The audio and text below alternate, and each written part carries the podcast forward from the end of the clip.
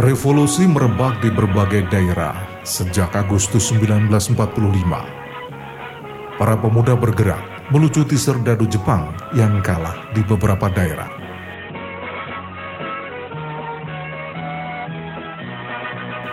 Revolusi juga berlangsung tak terkendali. Di Depok, Jakarta, Bandung, dan Surabaya, segala hal yang berbau Belanda menjadi korban amuk masa Itulah saat di mana orang-orang Belanda ketakutan terhadap pribumi. Periode itu dikenal sebagai masa bersiap.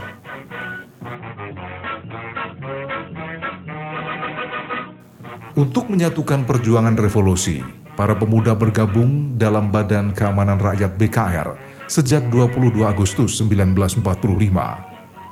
BKR kemudian bermetamorfosa menjadi Tentara Keamanan Rakyat TKR pada 5 Oktober 1945.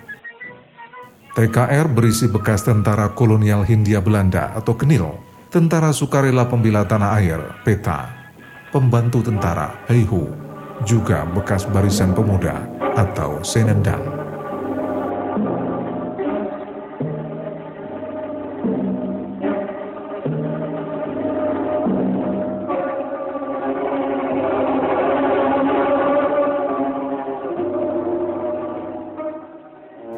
Beberapa hari setelah TKR berdiri, tepatnya 12 Oktober 1945, tentara sekutu datang ke Bandung. Mereka adalah gabungan dari tentara Inggris dan segelintir tentara Belanda.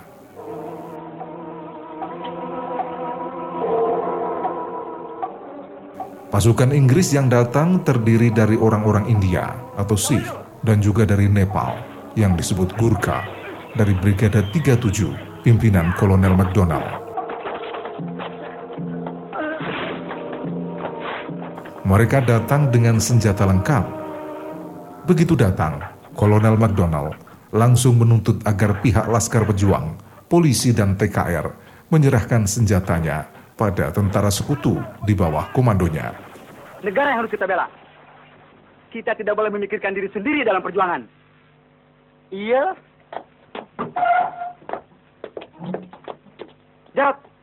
Tujuan sekutu datang ke kota Bandung sebenarnya untuk melucuti tentara Jepang dan membebaskan tawanan Eropa Belanda. Mereka juga berupaya menegakkan ketertiban, termasuk mengantisipasi aksi amuk masa orang-orang Indonesia terhadap warga yang dianggap pro Belanda.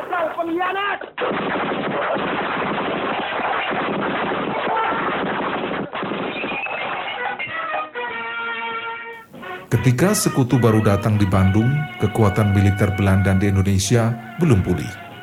Tentara Inggrislah yang harus bertempur melawan pejuang-pejuang Indonesia dalam kurun waktu 1945 hingga 1946.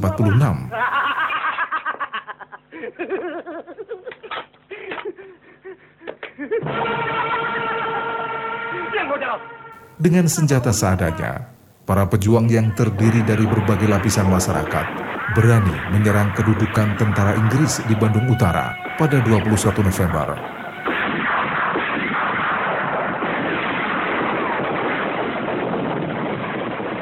Hotel Savoy Homan dan Hotel Preanger yang menjadi markas tentara Inggris diserang.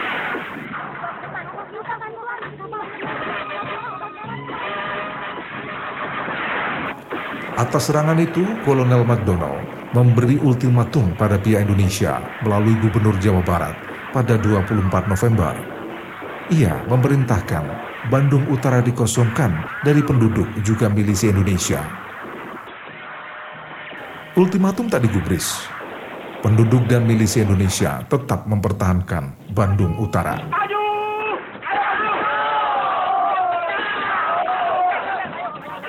Pada 25 November, terjadi banjir di sebagian daerah Bandung, sehingga rakyat sipil mengungsi. Dalam kondisi masyarakat yang sibuk mengungsi akibat banjir, tentara Inggris masuk dan terus menekan. Maka terjadilah pertempuran di sejumlah daerah, seperti Cihargelis, Sukajadi, Pasir Kaliki, Viaduk, dan Balai Kereta Api.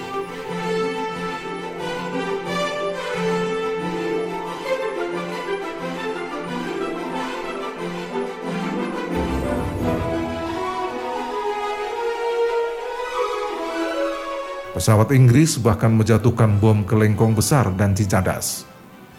Di Lengkong Besar, tentara sekutu berusaha membebaskan para tawanan Eropa.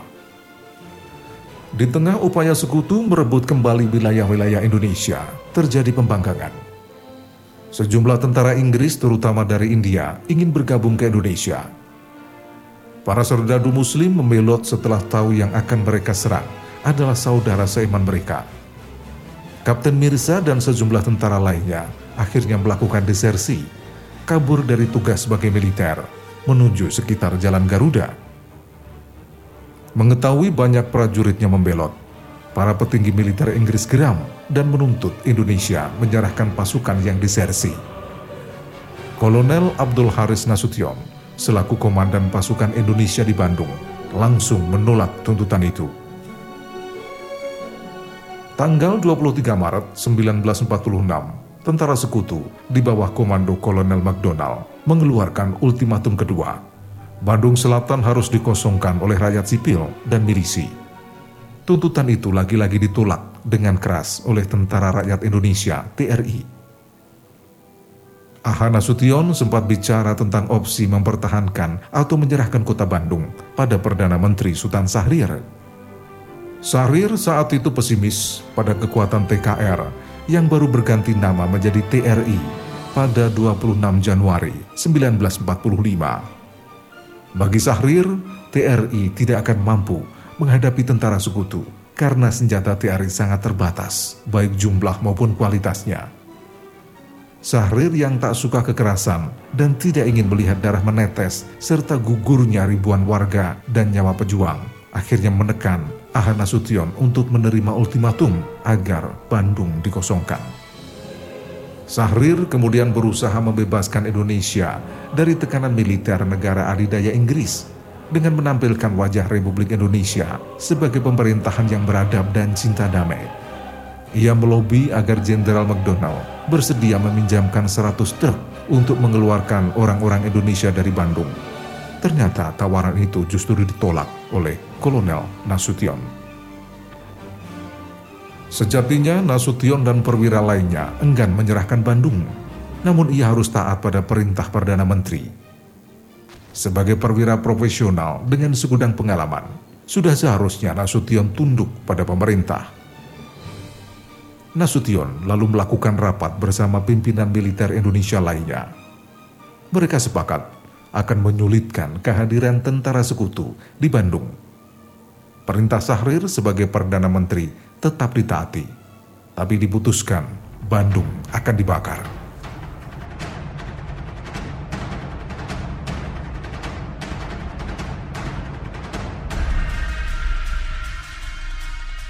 24 Maret 1946 atau tiga jam jelang batas ultimatum Inggris, perlawanan mereka akhirnya terwujud.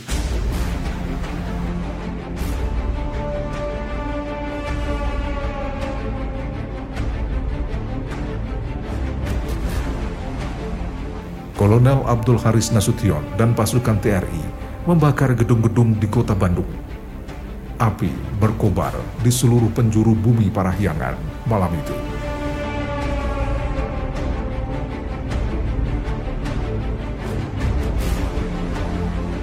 Gedung pertama yang dibakar adalah Bank Rakyat. Disusul beberapa gedung di Bancai, Braga, Cicadas, dan Tegalega. Opsi membakar kota adalah simbol penentangan atas instruksi Inggris. Lagi pula tidak mungkin memindahkan ribuan pasukan dalam jangka waktu yang sangat sempit. Bumi hangus menjadi jalan tengah bagi Kolonel Abdul Haris Nasution ia dan orang Indonesia lainnya akhirnya keluar dari Bandung, seperti perintah Perdana Menteri Sultan Syahrir, tapi dengan membakar setiap bangunan yang ditinggalkan. Para pejuang berpendapat, kondisi seperti itu lebih baik ketimbang menyerahkan kota Bandung tanpa syarat kepada sekutu. Mereka berprinsip, sekutu tidak boleh mendapat manfaat apa pun dari kota Bandung. Oleh karena itu, setiap bangunan dan fasilitas yang telah dibangun pemerintah dan warga harus dibumi hanguskan.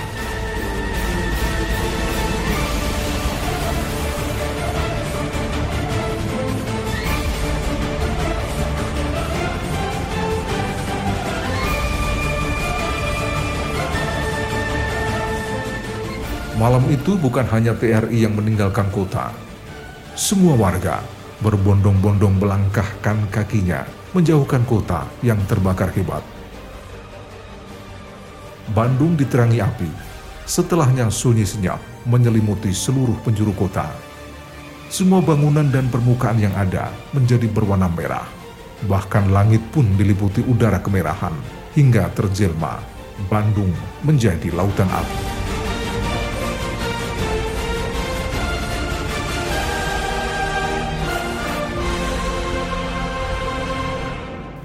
Bandung Lautan Api hanya klimaks dari serangkaian pertempuran yang dilakukan oleh warga Bandung terhadap sekutu yang membonceng Nica. Peristiwa itu terjadi kurang lebih delapan bulan setelah proklamasi kemerdekaan, sehingga tidak bisa dilepaskan dari kejadian-kejadian sebelumnya. Seperti dikisahkan Tubagus Adi, pengurus Bandung Heritage Society. Kita tuh harus percaya bahwa proses proklamasi itu dimulai dengan proses sebelum dan sesudah. Jadi kalau kita tahu juga ada proses yang menyertai uh, gara-gara Bandung Lautan Api.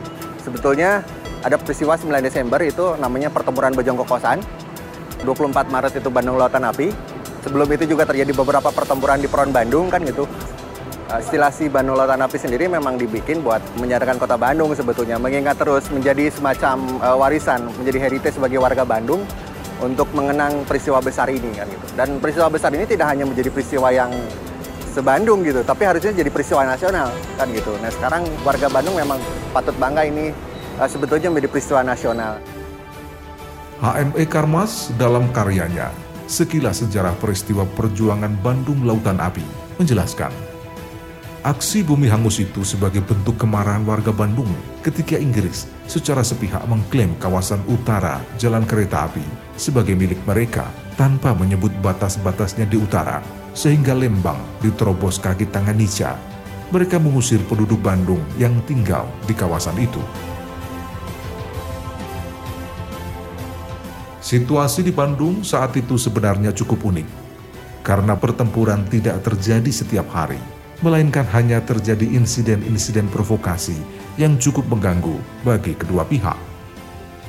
Salah satu saksi sejarah Bandung Lautan Api Hanafiah Dasah Wangsa Dirana mengatakan, pertempuran langsung memang dihindari oleh para pejuang karena mereka sadar kekuatan yang dimiliki tidak akan sebanding dengan pasukan Inggris, Belanda, dan Gurkha yang membawa senjata lengkap. Bagaimana nanti aja, ya ada antara mati dan hidup aja gitu. Berani, tapi dulu itu nggak ada yang nggak ada yang takut. Biar nggak pakai senjata juga, dia dapat merebut dari Jepang, tapi umumnya kebanyakannya punya senjatanya tidak punya pelurunya. Ya, gaya bawa senjata, tapi pelurunya nggak ada. Mau beli ke mana? Nggak ada yang jual. Jadi senjata juga ada juga senjata. Seperti bapak bawa stand, tapi biar bawa stand juga, tapi itu pelurunya nggak ada, hanya gaya-gayaan aja. Sebetulnya mah yang jelasnya mah babu runcing aja yang, ber, yang berjasa mah waktu Bang Rapi senjatanya bumon senjata untuk nembak babi itu. Tapi diatur kan nembaknya juga. Satu dua kali habis sudah gak ada lagi pelurunya. Kadang-kadang nggak ditembakin sayang. Takut-takut nggak nggak kena sasaran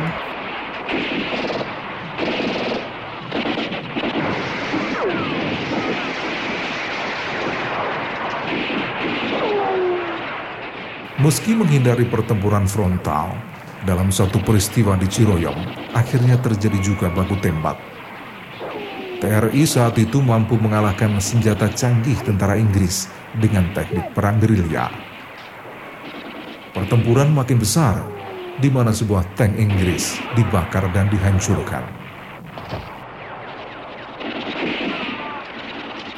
Perjuangan di Bandung bukan hanya dilakukan oleh para pemuda, tapi juga para pedagang pasar, petani, guru, kaum perempuan, ulama, dan santri dari beberapa pondok pesantren juga ikut berjuang dengan memboikot pembeli dari kawasan Bandung Utara.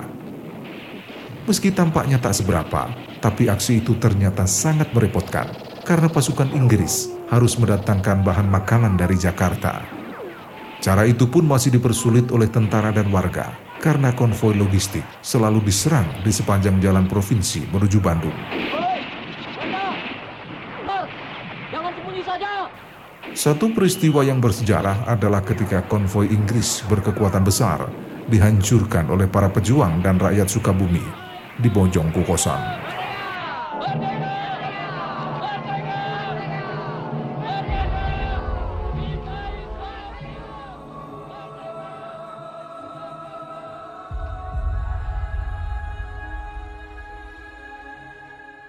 Peristiwa itu membuat malu kerajaan Inggris. Saat sidang parlemen, Perdana Menteri Inggris langsung memecat Menteri Pertahanan. Mereka kehilangan muka di dunia internasional karena pasukan Inggris yang dikirim ke Indonesia adalah tentara yang memenangkan Perang Dunia Kedua. Mereka baru saja mengalahkan pasukan Jerman pimpinan Hitler di medan perang Afrika Utara. Ternyata mereka dikalahkan oleh segerombolan orang-orang yang mereka sebut ekstremis. Peristiwa Bandung Lautan Api membuktikan tekad warga Bandung menolak berada dalam genggaman penjajah. Hal itu disampaikan Wali Kota Bandung, Ridwan Kamil. Peristiwa Bandung Lautan Api 24 Maret 1946 bukan sekadar bentuk perlawanan kepada penjajahan, tapi juga bentuk komitmen warga Bandung, pejuang Bandung terhadap negara kesatuan Republik Indonesia. Disebut perlawanan karena para pejuang dan rakyat Bandung ini meninggalkan kota Bandung sambil membakar harta bendanya, membakar rumahnya sendiri demi komitmen pada ketaatan pada pemimpin saat itu. Sambil terus melakukan gerilya melumpuhkan unit-unit kekuasaan musuh atau sekutu meskipun harus mengorbankan harta maupun jiwa. Dalam peristiwa itu seperti kita tahu, dua pahlawan Muhammad Toha dan Muhammad Ramdan sebagai dua putra terbaik bangsa gugur bersamaan dengan penugasan penghancuran gudang sekutu di kota Bandung.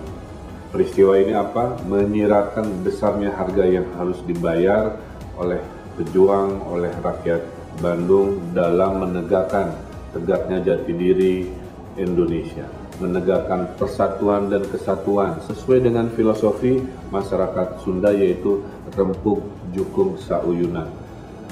Hari ini perjuangan belum usai, karena itu harga diri bangsa harus benar-benar tegak kita harus sekarang mengimplementasikan rasa perjuangan ini untuk menyelesaikan masalah-masalah yang hadir saat ini seperti masalah sosial, masalah ekonomi, masalah budaya, permasalahan di bidang lingkungan. Kita harus berjuang secara teknis mengatasi kemacetan hari ini, masalah lalu lintas, masalah banjir, PKL, sampah, dan mengentaskan kemiskinan. Itulah relevansi perjuangan Bandung Lautan Api hari ini.